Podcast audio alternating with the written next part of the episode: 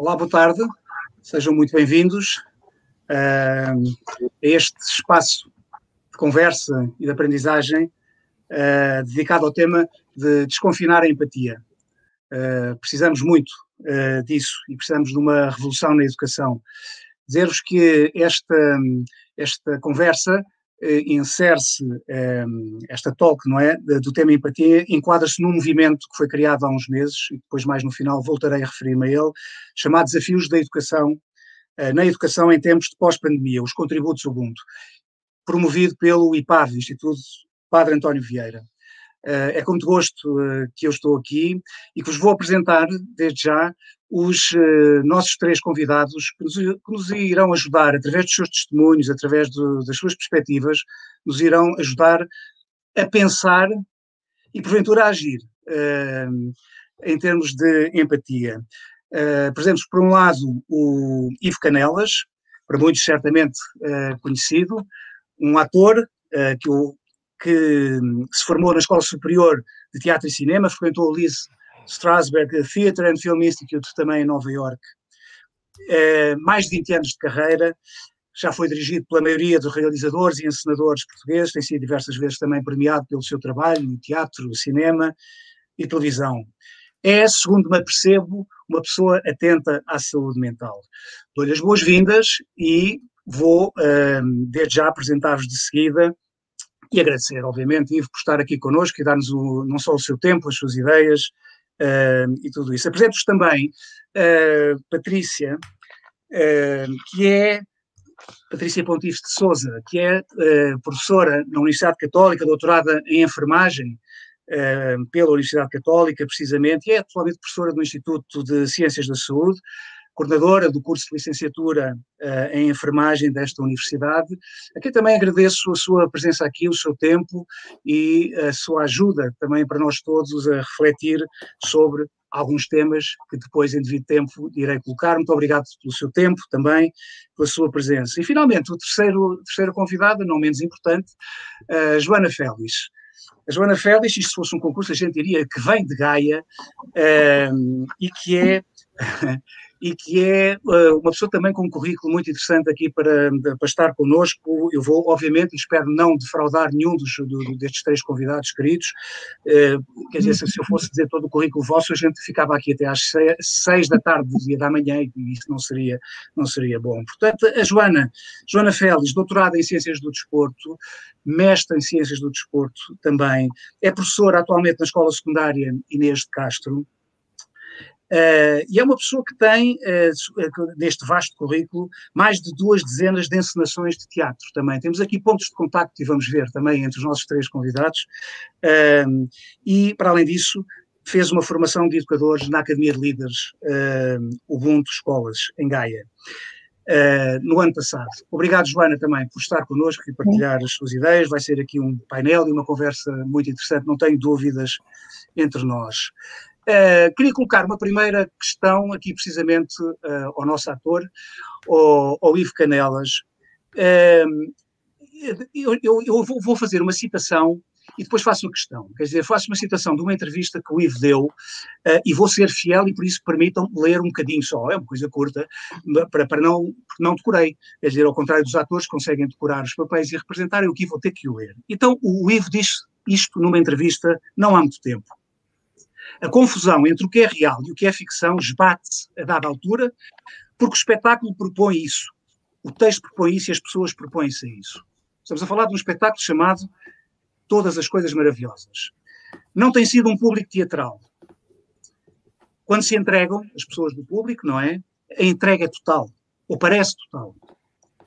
Esta empatia e entrosamento devem-se, segundo o Ivo nos diz, à confusão de ser a minha história, de ser o Ivo, falar sobre o que aconteceu, para que tentem aprender com isso.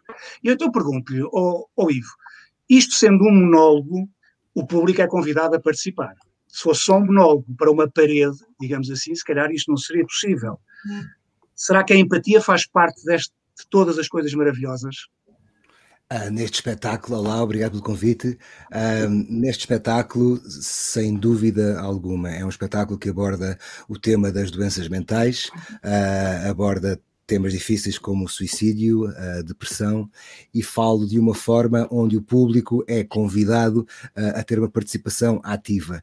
Para isso, um, não existe um personagem, uh, no, no, no, original, no texto, o personagem nem tem nomes, é chamado narrador, não existe um palco, não existe uma encenação, não existe luz, não, não existe nada do artifício teatral ao qual estamos habituados. Simula ou tenta simular, é uma sala não, não teatral, um espaço em que as pessoas estão sentadas em oval uh, em cadeiras para as quais eu falo com elas como se, estiver, como se estivéssemos num, num workshop ou, ou mesmo numa sessão de terapia de, de grupo não há luz, não há cenário, não há personagem, e eu tento explorar ao, ao máximo a confusão entre a persona personagem e a persona Yves Canelas, uh, que ele está a falar da sua, da sua história. É a história de um miúdo que, que tenta convencer a mãe, a seguir à sua primeira tentativa de suicídio, uh, de que há razões para viver, criando uma lista de coisas maravilhosas é um espetáculo que exige imenso da, da imaginação das pessoas uh, e elas vão participando, dizendo, cada vez que eu convoco um número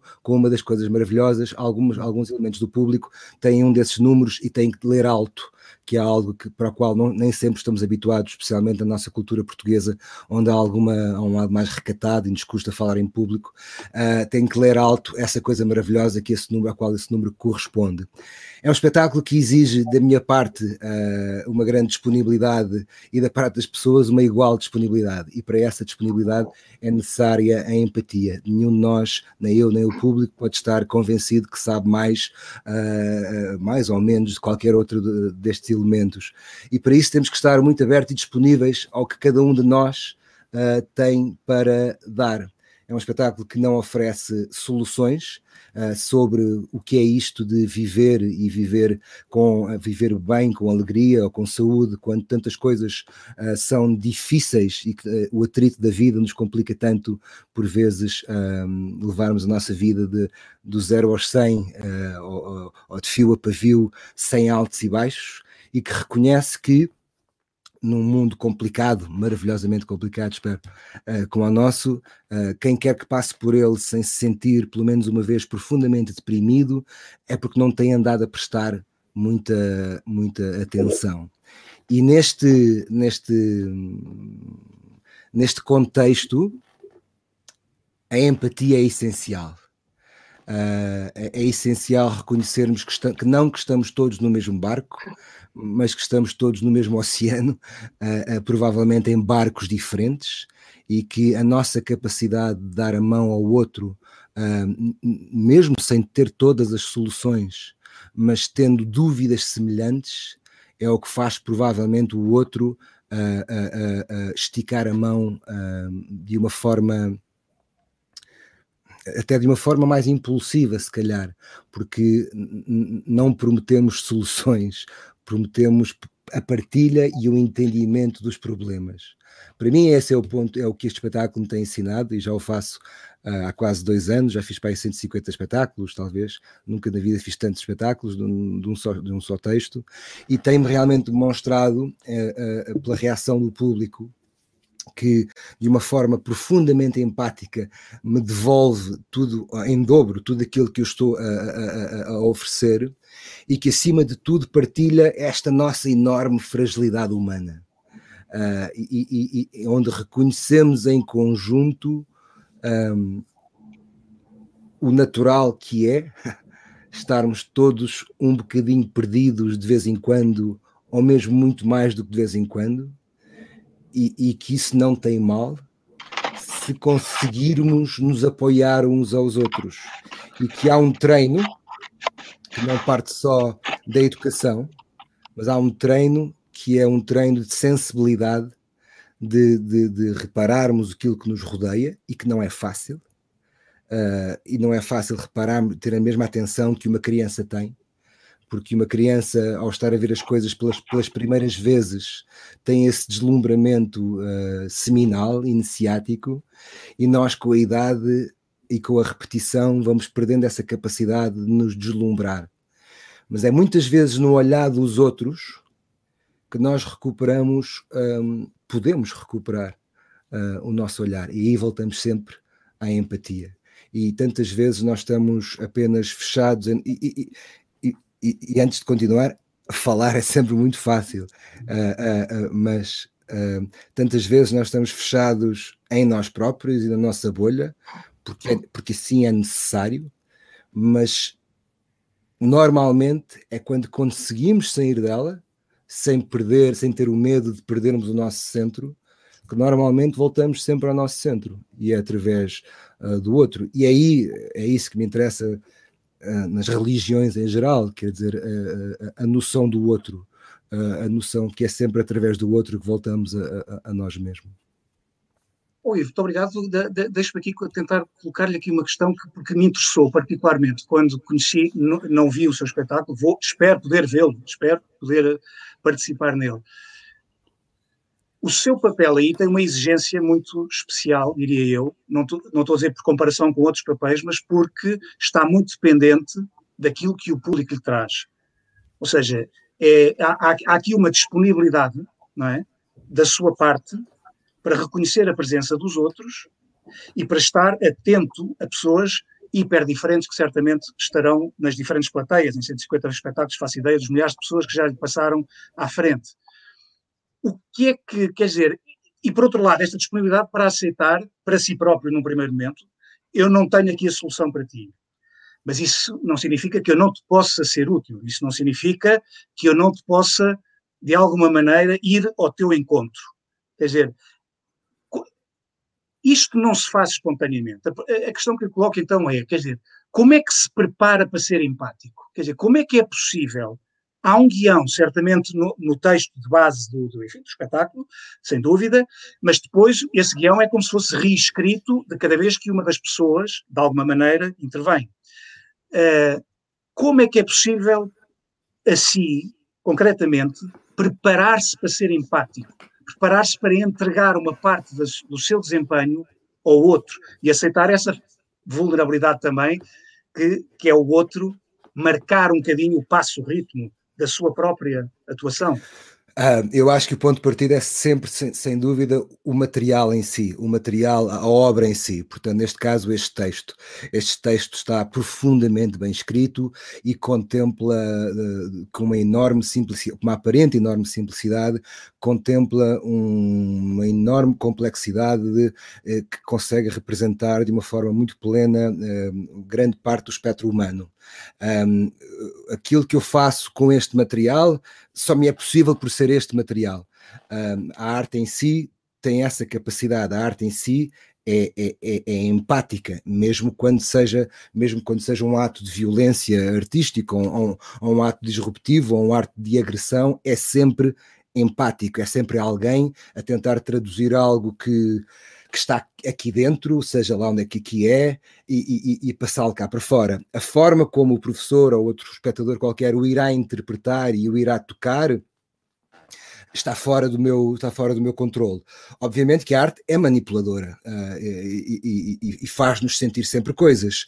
Um, uh, uh, o que eu tenho também aprendido neste espetáculo é que não há nada nunca errado na, na experiência humana podemos não gostar, uh, podemos achar mais ou menos interessante, mais ou menos profundo, mas nunca nada é errado.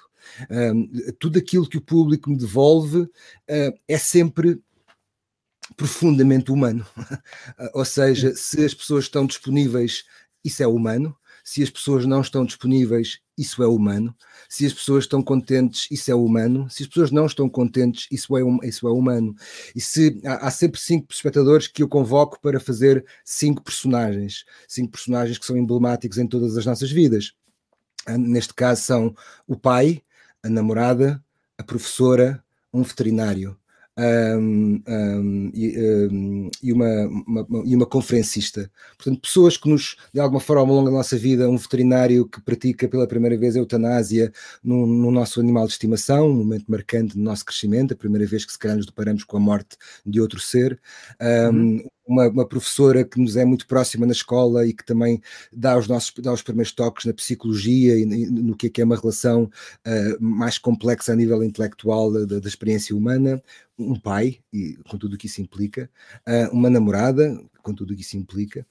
Um, eu convoco alguns espectadores para fazerem estas personagens e é sempre fascinante ver como cada um, através da sua experiência, somada a, a, às circunstâncias da peça, trazem algo extraordinariamente humano, mesmo que não seja muito complexo, mesmo que às vezes a pessoa venha e queira ter graça ou queira só fazer uma piadola, mesmo só essa piadola, interpretada pelos seus olhos, passa a ser aquele, aquele pai que não tem a capacidade de dizer amo-te e então faz assim uma piada sem jeito, em vez de ser só aquele espectador a fazer só aquela piada. Mas, portanto, o filtro da arte, neste caso o filtro deste, deste texto, confere sempre a todos os espectadores uma humanidade extraordinária e a minha única coisa que me cabe fazer é sair da frente. Ou seja, é, é, é deixar, é, é, é validar e valorizar o trabalho e a entrega que cada, que cada participante, espectador, traz para este espetáculo. Obrigado, Ivo. E isso ajuda-me aqui a fazer a ponte para a Patrícia Pontes de Souza, que, como professora e investigadora na, na, área da enfermagem, e muito em particular da comunicação para a saúde, o, o, o Ivo, no fundo, dizia-nos que, que se coloca diante daquela pessoa, daquelas pessoas que ali estão, e procura reconhecer a humanidade e a identidade específica dessas mesmas pessoas.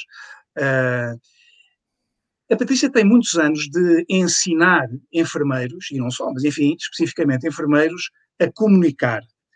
A prática da enfermagem é, portanto, uma, é, é, uma, é muitíssimo uma relação interpessoal, não é? Uma relação interpessoal entre enfermeiro e doente e, porventura, entre também enfermeiro e familiares do doente. Então, eh, todo o ato humano comunica, de uma maneira geral, portanto, imagino que o não verbal também esteja presente nisto tudo. Então, a questão que eu lhe colocava é: é possível ensinar o sorriso? E para que é que serve a empatia, afinal, no ofício do enfermeiro? Obrigada, boa tarde, professor, boa tarde a todos, bem-aja pelo convite que me fez uh, e pela esta oportunidade de refletirmos, na verdade, aqui estes aspectos ligados à comunicação profissional em saúde, concretamente à empatia e concretamente ao sorriso como um instrumento, como uma forma de chegarmos aos outros.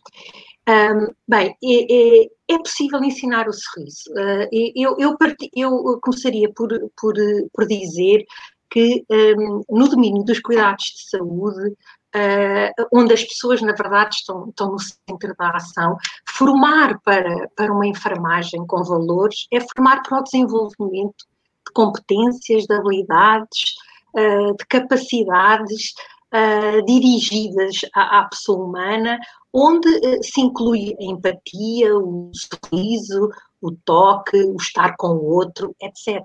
Na verdade, a, a, enfermagem lida com a pessoa humana e, e, e, é, e, é, este encontro com, com, a pessoa, com o outro, que nos faz, que também nos faz crescer. E, na verdade, quando estamos em, em interação, dado que a enfermagem pauta-se aqui por um, por um, por um estar com o outro, uh, onde a relação é, na verdade, o ingrediente chave uh, deste, desta relação de cuidado, não é?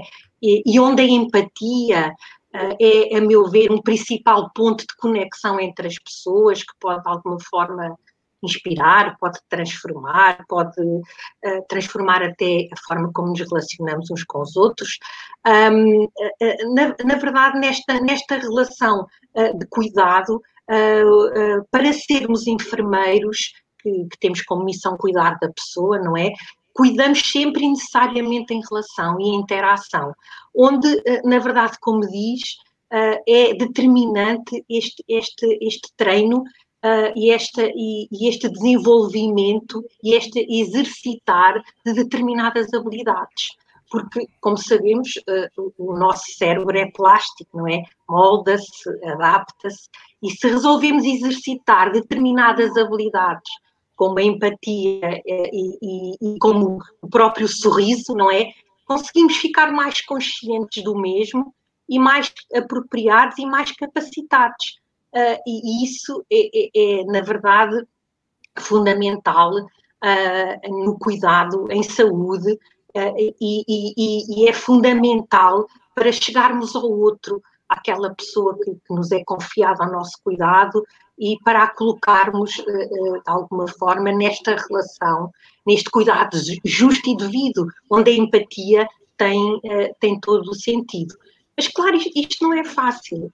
Uh, uh, ser empático nem sempre é fácil uh, e ensinar a sorrir para o outro, mas, mas neste sorriso verdadeiro que vem de dentro, que vem, que vem do coração, que, que, procura tocar o, também o coração do outro e, e, procura compreender o outro, também não é, não é, não é nada fácil.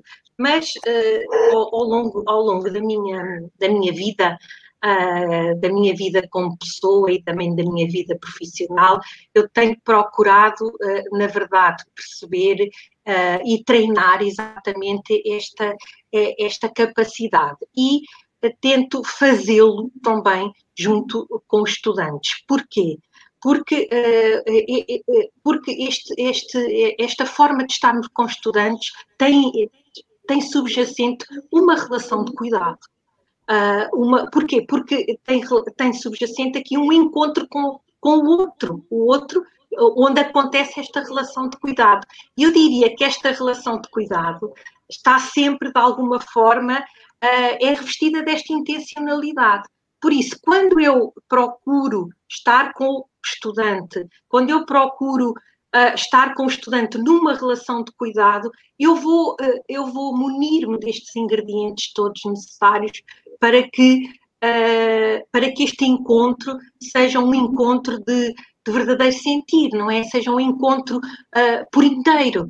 E, e, se isso acontecer, uh, com certeza que eu, que eu nesta experiência consigo, consigo transformar, consigo fazer chegar ao outro exatamente a, a necessidade uh, e o sentido próprio uh, do, do, lugar que tem o sorriso, uh, como uma estratégia também de, uh, de, empatia, não é? Como uma forma uh, de, de, chegarmos, na verdade, à pessoa que, que, nos é confiada ao nosso cuidado, porque este cuidado não, não precisa de ser só uma experiência de, de, de, de saúde-doença, não é? Uh, poderá ser numa experiência uh, mais alargada, junto daqueles que nos rodeiam, não é?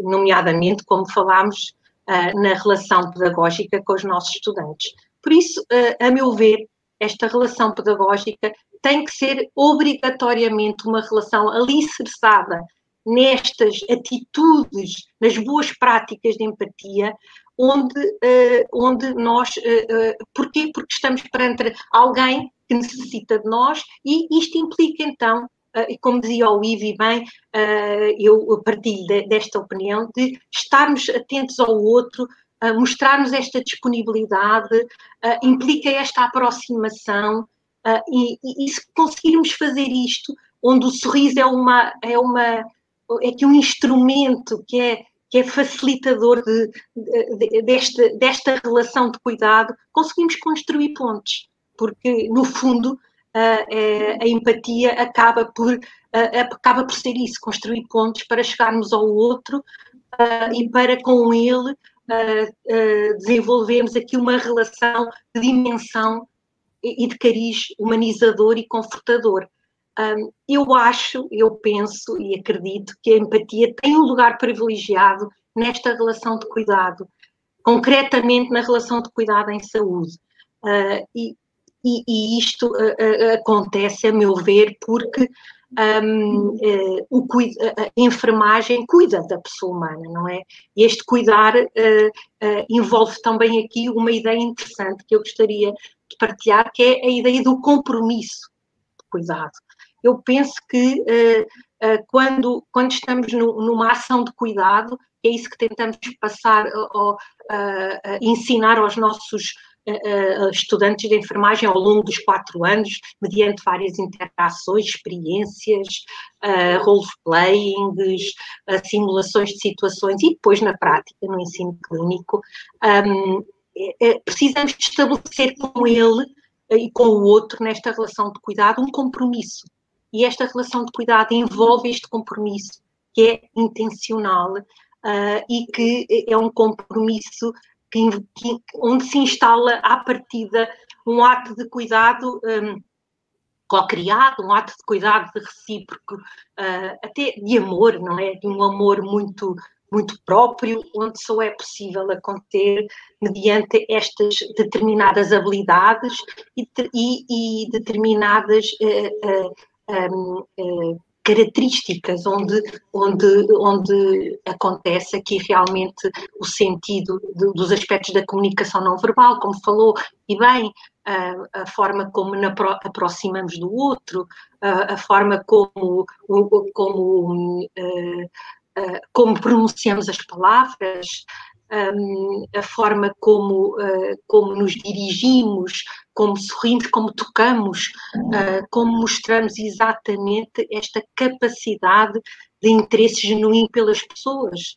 Uh, e, e, se fizermos isto, se mostrarmos ao outro este interesse genuíno por ele, pelo que ele está a sentir, pelo que ele está a pensar, pelo que ele está a vivenciar, uh, o outro tem uma aceitação diferente. Porquê? Porque se sente respeitado, sente-se uh, porque sente-se respeitado na sua singularidade, na sua individualidade, uh, e nós olharmos desta forma como, como um ser único, mostrando que estamos disponível para ele, uh, o outro consegue captar de forma muito mais genuína e aberta exatamente aquilo que, que naquela relação de cuidado nós conseguimos ou, ou desejamos, ou que é desejável de estabelecer.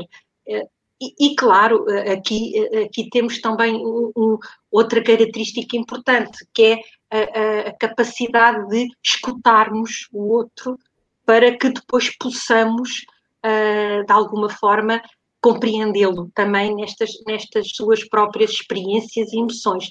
É descentrar-nos de nós próprios uh, para podermos depois ser tocados também pela emoção do outro e vice-versa. E se conseguirmos fazer isso, há aqui um ganho, há aqui um ganho de, de ambas as partes. Trabalhamos as experiências de cuidado, a capacidade de compreender as emoções do outro uh, e, eu, e, eu, consigo, uh, assim, sentir com o outro. No fundo, é, é, é também esta uh, o aspecto que me parece importante e que procuramos na formação em enfermagem também um, passar e, e, ensinar aos nossos estudantes através de, desta capacidade, trabalhamos esta capacidade de escuta, trabalhamos a capacidade de, de o estudante se conhecer a si próprio também, que é outra, outro aspecto fundamental, o autoconhecimento o amadurecimento cognitivo para depois ele poder, de alguma forma, estar mais atento às emoções que, que, a pessoa de quem cuida um, um, lhe, lhe, passa.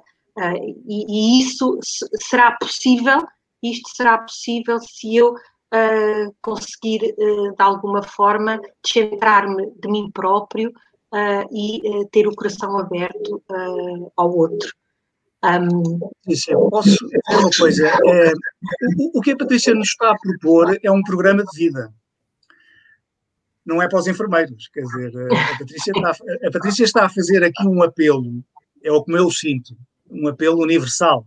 Quer dizer, isto, isto que está a propor, uh, ou que é a vossa proposta, a sua proposta aos, aos alunos, é uma proposta para mim hoje, que me, que me serve a mim, que me serve no sentido preciso dela Deixa-me destacar aqui três, quatro coisas, quer dizer, o cuidado, cuidar do outro. O Ivo fala, falo de outra maneira, obviamente, noutro contexto, uh, falo de outra maneira, cuidar do outro. Proximidade, compromisso intencional, quer dizer, de onde nasce a empatia de uma consciência e de uma liberdade pessoal, quer dizer, não se é empático apenas espontaneamente, quer dizer, não é simpatia. Quer dizer, não. há uma decisão pessoal de eu querer existir nesta relação desta maneira.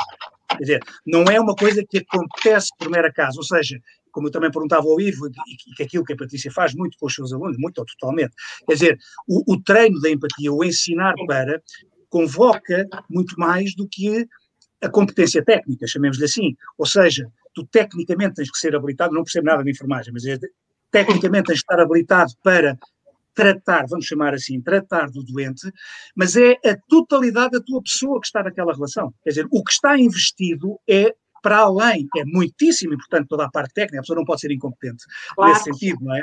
Mas depois é todo um investimento, é a pessoa, é uma pessoa na cara de outra pessoa. Portanto, é uma pessoa mais do que com outra pessoa, é uma pessoa para a outra pessoa.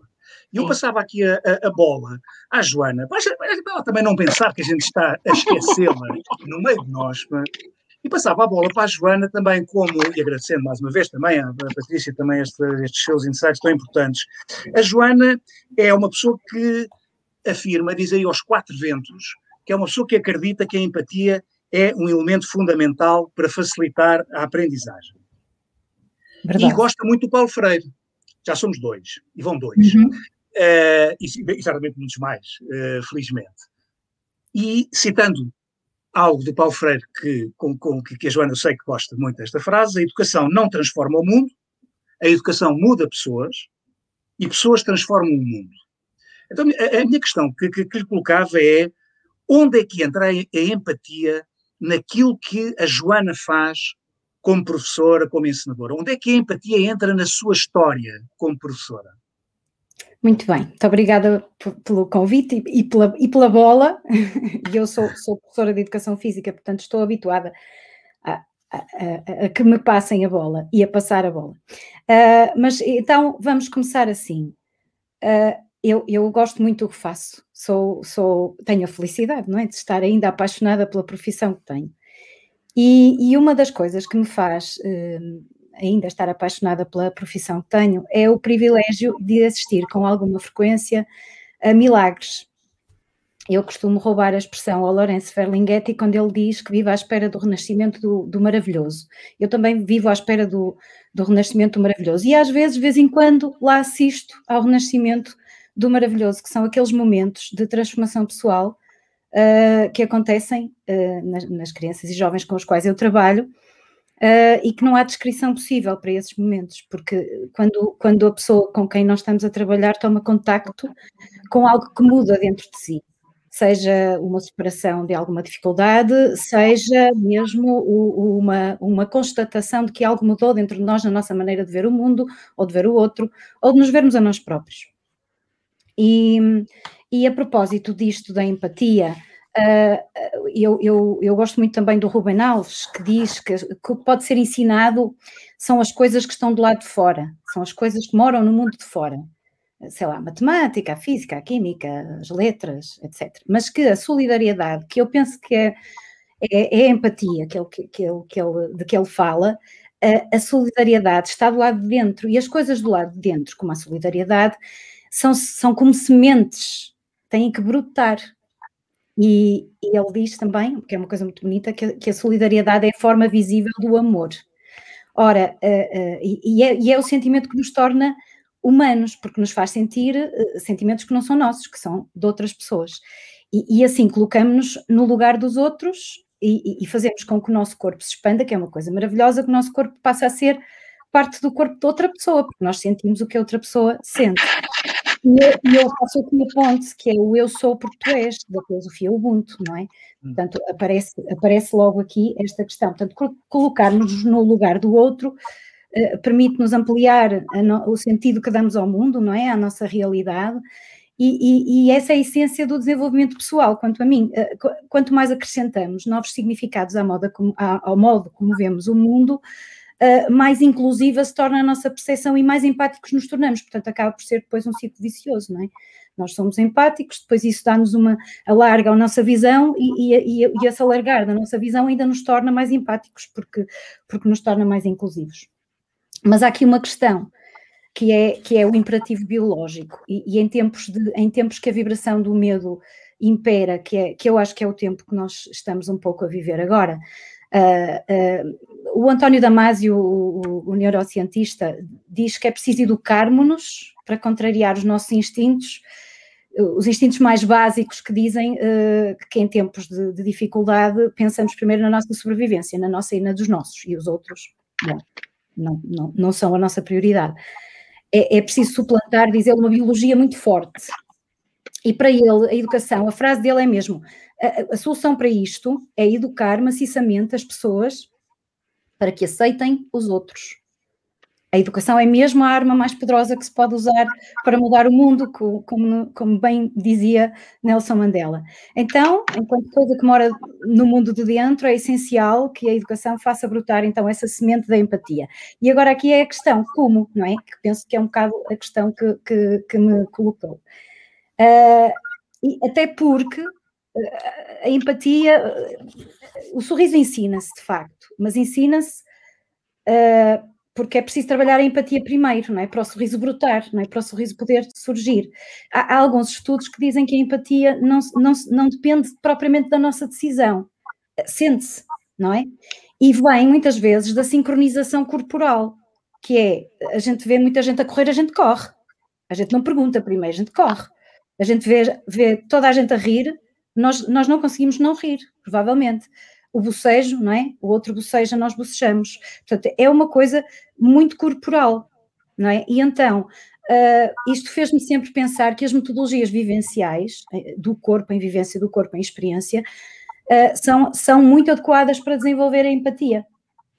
E Uh, indo buscar também um bocadinho o, o psicólogo chileno uh, Rolando Toro, que foi criador de uma metodologia vivencial que eu estudo e pratico, que se chama biodanza, uh, ele diz assim: a afetividade é o potencial inato que garante a conservação da vida. E, e, e para ele, nós vivemos, para ele e para mim, e eu acho que isto é um bocado um bocado uma evidência assim um bocado básica de que nós vivemos tempos em que, em que as emoções e os sentimentos estão um bocadinho bloqueados e a inteligência afastou-se um bocadinho da, da afetividade.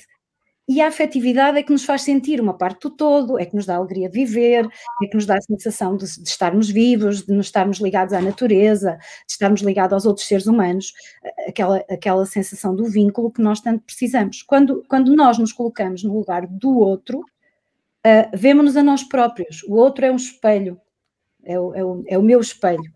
Uh, e, e, e eu o mundo fez progressos tecnológicos fantásticos, não é? Maravilhosos, mas infelizmente parece que a, que a tecnologia não está totalmente ao serviço do desenvolvimento da emoção. E eu, quando comecei a trabalhar, eu, portanto, comecei a trabalhar no início dos anos 90, e aí mais ou menos quando tinha 10 anos de, de trabalho em escola pública, comecei a sentir que faltava qualquer coisa. Faltava ali qualquer coisa, havia qualquer coisa que, não, que, não, que, que o sistema não cobria. E, e eu intuía que era algo que trabalhasse as emoções, uh, o que faltava. E, e, e, também, como a arte sempre esteve um bocadinho presente na minha vida e como a arte está umbilicalmente ligada às emoções, a arte é a expressão de emoções, uh, aproveitei na altura uma, uma nova possibilidade que uma mudança de legislação permitiu. Na altura, em 2001, apareceu um decreto-lei que permitiu criar disciplinas de oferta na área artística nas escolas, com a prata da casa, portanto, não era possível contratar especialistas de fora, mas era possível as pessoas desenvolverem projetos que já estavam nas escolas. E, felizmente a direção da escola acreditou, acreditou que isso que seria uma coisa boa, o meu grupo disciplinar também acreditou que seria uma coisa boa, e então criou-se uma disciplina de teatro e expressão corporal que funcionou entre 2002 e 2018. E um clube de teatro que também começou em 2003 e que ainda funciona, ainda está em funcionamento desde essa altura. E neste espaço eu comecei a trabalhar precisamente com as metodologias vivenciais, com resultados interessantíssimos ao nível do desenvolvimento pessoal dos alunos. Tivemos alunos mais criativos, mais expressivos, mais comunicativos, mas também mais empáticos, também mais solidários e com um sentido de pertença e de vínculo que é uma coisa importantíssima na escola. Eh, quando nós sentimos a escola como um espaço que é nosso e ao qual nós pertencemos, nós temos uma atitude completamente diferente do que quando sentimos que a escola nos é completamente uh, estranha e, e, que não, e que não, ao qual nós, é um lugar ao qual nós não, não pertencemos. Um, muitas, uh, ah, e, e, e, o impacto nos, nos, resultados escolares também era visível, atenção, tam, também eram uh, melhores alunos, um, ou melhoraram as suas aprendizagens escolares. Uh, muitas das atividades desenvolvidas nessa, nessa altura e, e, e nesses espaços vim reencontrá-las na metodologia Ubuntu quando fiz a formação Ubuntu. A metodologia Ubuntu pela qual me apaixonei de imediato e, e, com um impacto incrível nos, nos, nos, participantes. Também a metodologia Ubuntu também segue esta linha vivencial também de, de, de viver a empatia para desenvolver a empatia, empatia e, outras, e outros pilares. Dinamizar a Semana Ubuntu na minha escola foi assistir ao renascimento do maravilhoso várias vezes por dia, todos os dias, durante cinco dias. E os ecos dessa semana perduraram, eh, perduraram.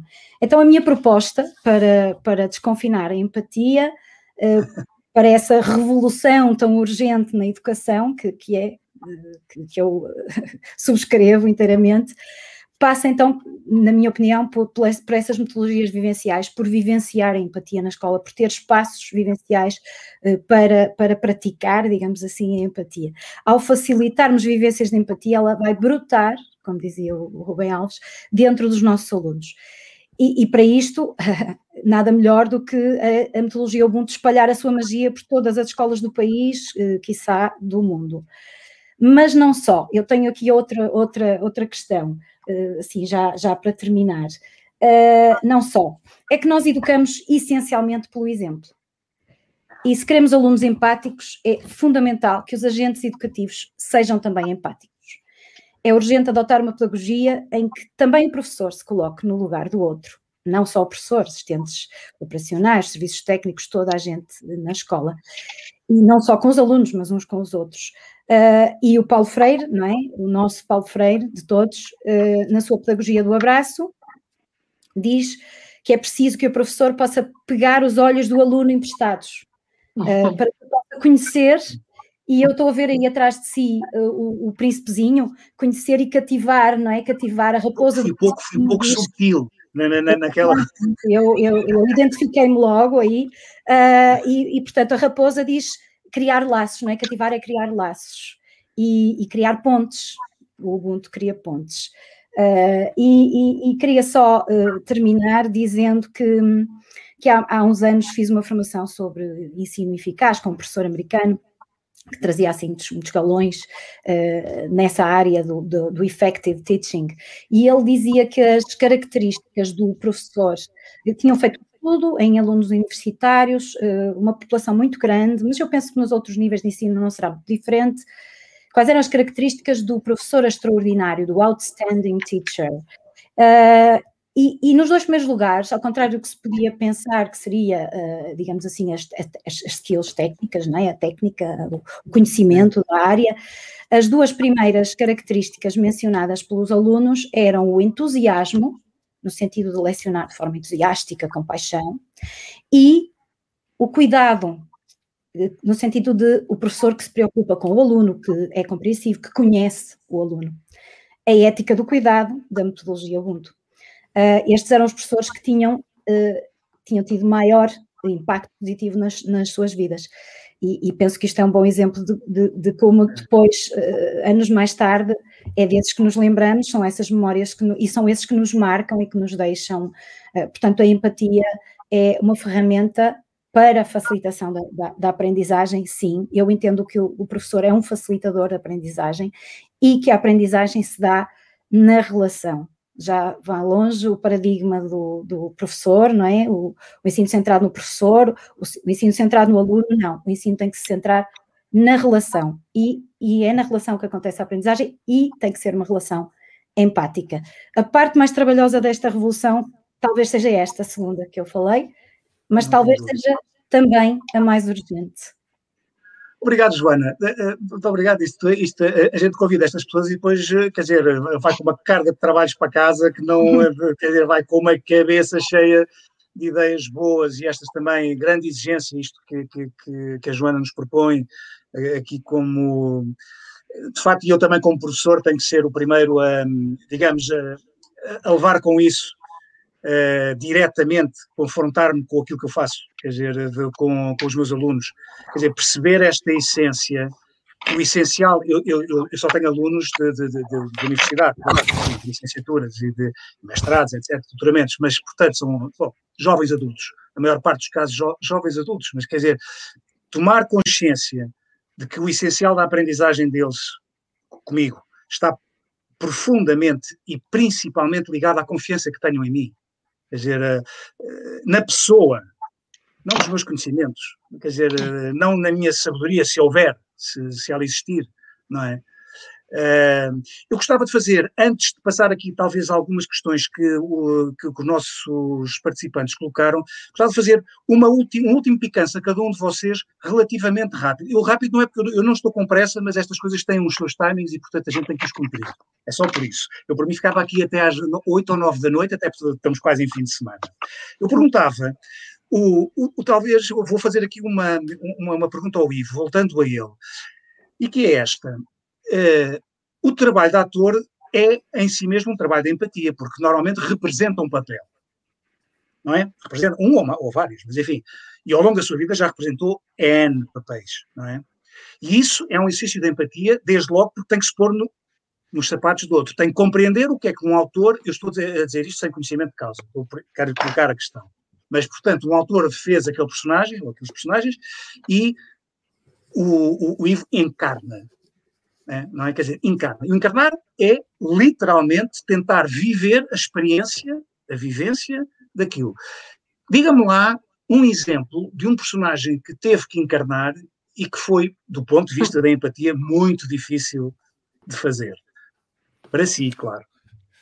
Um, eu acho que sem dúvida, a experiência de nos pormos no, no, nos sapatos dos outros é, é muita experiência do, do, do ator, portanto, colocar-nos nesses sapatos sem julgá-los.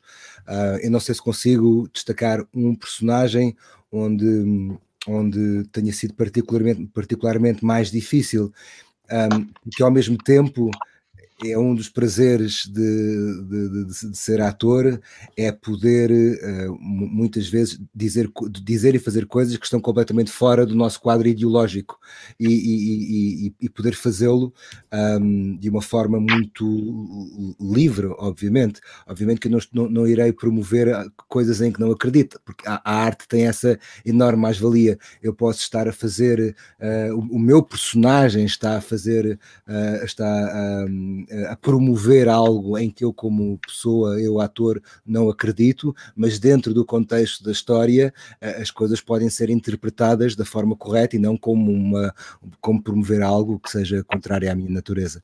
Um, mas uh, uh, o exercício de entender a que distância estou, uma distância um, a que distância estou daquilo que tenho que, uh, que, passar a acreditar é sempre Uh, não, isso não é, não é, verdade. Eu penso que o, primeiro passo nesse exercício empático de me aproximar de, de, de, de outra experiência é estudá-la de uma forma uh, teórica, um, entender do que é que estou a falar, quase como ir fazer uma conferência e então é, é tenho que entender teoricamente aquilo que, que estou a falar.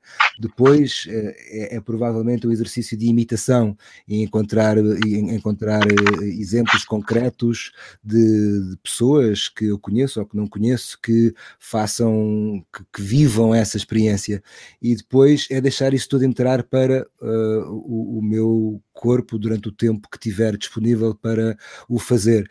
E, e, e, depois há um processo que é muito interessante, que é um processo onde o meu corpo rejeita. Uh, muitas vezes rejeita uh, aquilo que tenho que, que, acreditar, porque não me é natural e, e a minha voz vai-me falhar e o meu corpo vai ficar tenso e vai e vai-me custar uh, a dizer e a fazer aquelas coisas até que cedo até que o meu corpo cede e passo a, a, a, a e, e, e sa, sa, sair-me, espero eu, com, com natural, natural, naturalidade e até com, com algum brilho. Tudo isto implica desligar o botão do, do julgamento, não é que é tão fácil. Eu estava a ver algo no, no Instagram um dia destes, daquelas, daquelas, uh, daquelas pequenas uh, filmes, onde, vídeos uh, que te passam uma ideia ou duas muito curiosas, e era um, um, guru indiano que dizia que, dizia que o nariz está muito perto da boca, dizia ele. E depois dizia, quando nós não lavamos os dentes, um, apesar de estar tão perto, não detectamos o cheiro, o mau hálito na nossa boca, mas detectamos com imensa facilidade o mau hálito na boca dos outros. Uh, e, e, o que ele promovia era a capacidade de tentarmos, das duas, uma, ou detectarmos o nosso próprio mau hálito, ou deixar o mau hálito dos outros em paz. Uh, ou seja, é, é, muito fácil nós julgarmos aquilo que nos é uh, exterior. Um, e voltando um bocadinho àquilo que uh, ambos, ambas as convidadas disseram, é que nós somos o outro. Portanto, é, esse mesmo mau hálito um, está, está em nós também e, e, normalmente só é detectado pelo outro. Mas nós, ao nos colocarmos no papel do outro, desenvolvemos, na minha opinião, um, aumenta sem dúvida o nosso grau de tolerância e, consequentemente, de, de empatia, na minha opinião, a educação teatral e a possibilidade de podermos dizer palavras que não são naturalmente as novas, as nossas, e de viver experiências que não são naturalmente as nossas, eh, desde tenra idade, são, é, um, é um exercício não só uh, catártico, mas de, de, de, de aumento de tolerância e de aumento de empatia, porque percebemos com maior facilidade que as coisas que nos são estranhas poderiam ser as nossas e aquelas que são estranhas para nós, as nossas também são estranhas para o outro. E tudo isso poderia ser, uh, poderia desaparecer a partir do momento em que experimentamos a, a experiência do outro e o outro experimenta a nossa. Um... É uma proposta belíssima, Ivo. Uh, Fico-lhe grato por isso também, quer dizer, esta, de, de, a, experiência do ator na nossa própria vida, quer dizer, esta, esta capacidade, não é? E disse aí uma coisa que me tocou, uh, particularmente, a, a, questão do não julgamento. Uh, quer dizer, o não tropeçar no meu próprio julgamento. De, de, daquele personagem que eu estou a representar, no limite daquela pessoa que está na, na assistência do doente, ou do familiar que está à frente, do, do aluno da, da, da, Joana, quer dizer, de, de todos nós. Quer dizer, é, uma, é, é, um desafio, quer dizer, estas partidas magníficas que vocês estão a fazer, não vou fazer uma pergunta à, à Patrícia e outra à Joana, mas quer dizer, eh, mas a exigência que isto tem, a exigência que isto tem, quer dizer, o ser, digamos, no outro, quer dizer, esta, esta capacidade, quer dizer, esta, esta disponibilidade, tudo isto, quer dizer, a exigência que isto tudo traz, não, não, não, não deixa de fora a espontaneidade, bem entendido, mas a, a importância que tem a gente preparar-se para, preparar-se para ser, preparar-se para ser. Uh, Patrícia, quer dizer, sinto hoje em dia, tenho ouvido testemunhos de enfermeiros neste tempo desgraçado de pandemia, com, porventura, a única queixa que eu ouço, e não estou a falar queixas sobre o sistema ou sobre as estruturas, não, não, humanamente falando, humanamente falando, queixa que não conseguem prestar a atenção ao doente que ele precisa e já não digo que ele merece. Como é que como é que a gente resolve isto? Como é que é? Não é? Como é que se, como resolve, é que se resolve isto? Como é que se resolve isto? Ah, pois, uh, nós Pergunta, mas quer dizer, é, é um sufoco que tenho sentido digamos, em, em, tantos enfermeiros, médicos, sem dúvida, e outros cuidadores, não, não, enfim, mas enfim, estamos aqui a esta dificuldade tremenda de precisamente eu não conseguir ser para os outros aquilo que eu também gosto, certamente, e que preciso. Claro, e que ele precisa, claro. ou que ela precisa, não é? é. é. E este, esta quebra, digamos, nesta possibilidade, quer dizer, como é que, como é, que é possível viver assim? É. É, é, é, muito, é muito difícil. Nós, nós estamos a viver tempos de, de incerteza a nível dos cuidados de saúde e, e, e eu tenho uh, também muitos alunos uh, de licenciatura, mas muitos mesmo de mestrado, já são profissionais que estão a fazer os mestrados em diversas áreas de, da enfermagem e eu, como sou especialista na área da enfermagem médico-cirúrgica, estou mesmo ligada ao doente em situação crítica emergente em cuidados intensivos. Por isso, os meus alunos de mestrado são mesmo esses. Esses que, uh, que estão na linha da frente. Uh, são aquelas pessoas que me dizem, oh, professora Patrícia, eu não estou a conseguir trabalhar uh, com, com os doentes aquela relação de afeto, de cuidado propriamente dito, porque, porque a relação de cuidado em enfermagem um, é só pode ser uma relação por inteiro, não é? Quer dizer, só pode ser uma relação genuína, uma relação uh, pela, humanizada. Pela. Pela totalidade, exatamente. Um, e por isso eu penso que o, este, este, a empatia é um desafio muito grande uh, uh, que estamos agora a viver para conseguirmos manter este compromisso, não é? cuidado utilizando exatamente o sentido do cuidado em saúde e da enfermagem, que só é este, não, não, não há mais nenhum. Portanto, o que é que os enfermeiros fazem?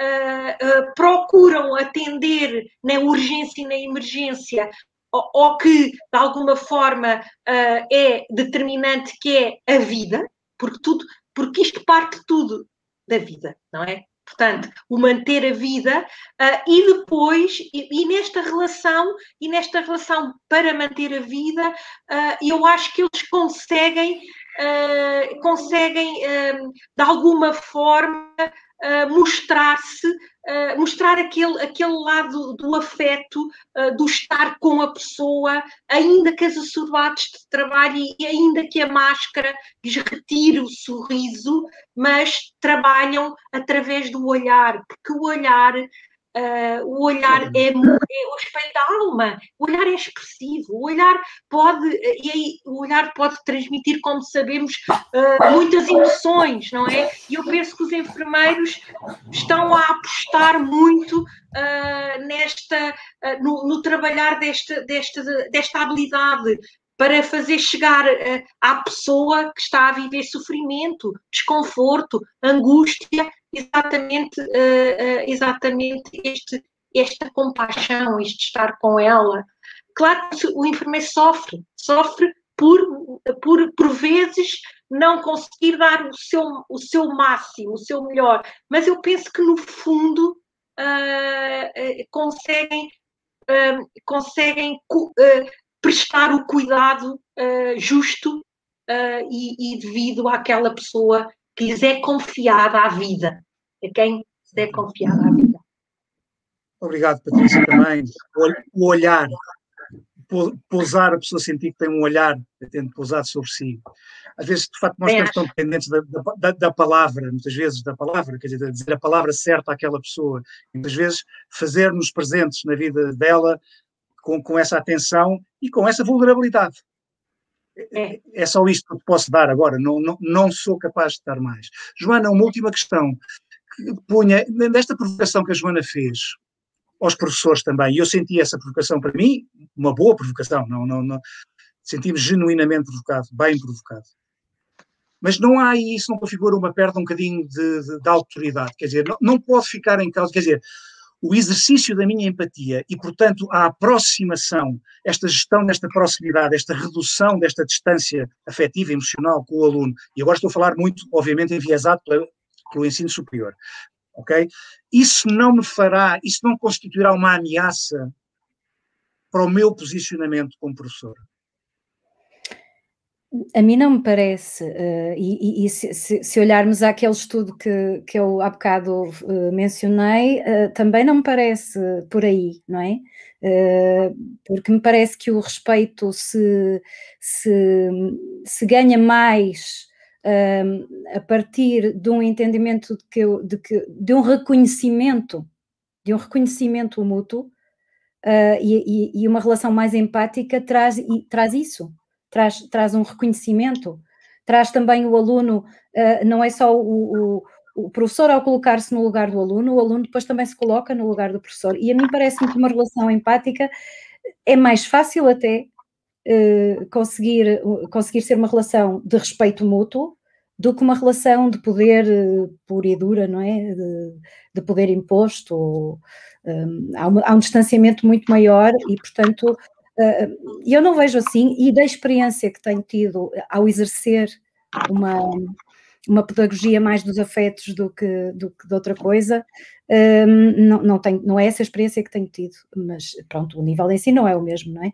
Mas também já dei aulas no ensino superior e, e também não, não, me pareceu. Um, eu não acho que se, que se perca, eu acho que, eu acho que o, respeito, o respeito vem também do, do, do reconhecimento mútuo e, portanto, uma relação empática é uma relação de respeito. Eh, por, por, por, definição, acho eu. Okay. Muito bem, Joana. Eu, eu devo dizer, eu digo, a gente podia fazer disto, daqui, a bocadinho fazíamos aqui um private chat e ficava só aqui entre nós, porque tinha tanta coisa para que gostava de vos continuar a ouvir, mas vamos ter que concluir. Eu, eu, eu, eu quero-vos agradecer de coração um, ao Ivo, à Patrícia, à Joana, terem, terem estado connosco e terem. Este foi um exercício de empatia também. Uh, neste sentido, uma disponibilidade de cada um de vocês para vir aqui contribuir gratuitamente no sentido do dom. Eu não estou a falar, quer dizer, numa ótica económica, que também o é, mas não nesse sentido. Quer dizer, vir pelo gosto de contribuir para. Desconfinar a empatia também passa por aqui, na minha perspectiva, quer dizer, é esta, esta, dar-nos esta possibilidade de com generosidade entregarmos aquilo que somos uh, aos outros, quer dizer, e, e, este vosso dom, para mim, foi hoje, espero que para muitos dos que assistiram, para todos os que tenham assistido, tenha sido este, este dom uh, e a simplicidade com que vocês o fizeram, mas também, ao mesmo tempo, a, a esta genuinidade que, que, senti em vocês, esta, esta capacidade de, de, pá, de querer contribuir, pá, de, de, mas Olha, estou-vos gratíssimo, coração, por isto. Uh, obrigado, Ivo Canelas. É obrigado, Patrícia Pontífice Souza. Obrigado, Joana Félix. Um grande bem-ajam. Aos nossos bem participantes nesta sessão, muito, muito obrigado também por terem estado connosco. Dizer-vos que esta Ubuntu Talk foi a primeira do tema da empatia, vai haver mais, não vos vou agora amassar com datas, etc., e horas e tudo isso, mas vai haver mais. Há todo um grupo de trabalho ligado a isto, está aberto. Este movimento um, que chamamos Desafios na Educação em tempos de, de pós-pandemia é um movimento a que qualquer pessoa pode aderir, portanto, e não tem que pagar nada. Não? É, e é um movimento em que estamos muitos. Eu não diria desinteressados, se fosse desinteressados não, não estávamos lá, mas quer dizer, é um movimento que nos liga a pessoas com preocupação de querer intervir, mesmo de uma forma mais silenciosa, mas atenta e o silêncio atento muitas vezes é uma coisa profundamente transformadora. Profundamente transformadora. Uh, a próxima será daqui a três semanas, precisamente no dia 26, mas entretanto vocês irão ter nas redes uh, habituais e pelos, pelos, canais habituais vão ter isso. Obrigado de coração mais uma vez aos nossos queridíssimos três convidados. Até muito breve, a vós todos um bom fim de semana também, boa saúde, cuidemos uns dos outros e desconfinemos a empatia, se não, uh, se não presencialmente, desconfidemos a empatia. Há muita maneira de o fazer, mesmo online e tudo isso. Não temos desculpa. Não temos desculpa para isso. Ok? Muito obrigado. Bem Obrigada. Até breve. Bem acha. Muito obrigada. Bem acha. Obrigado.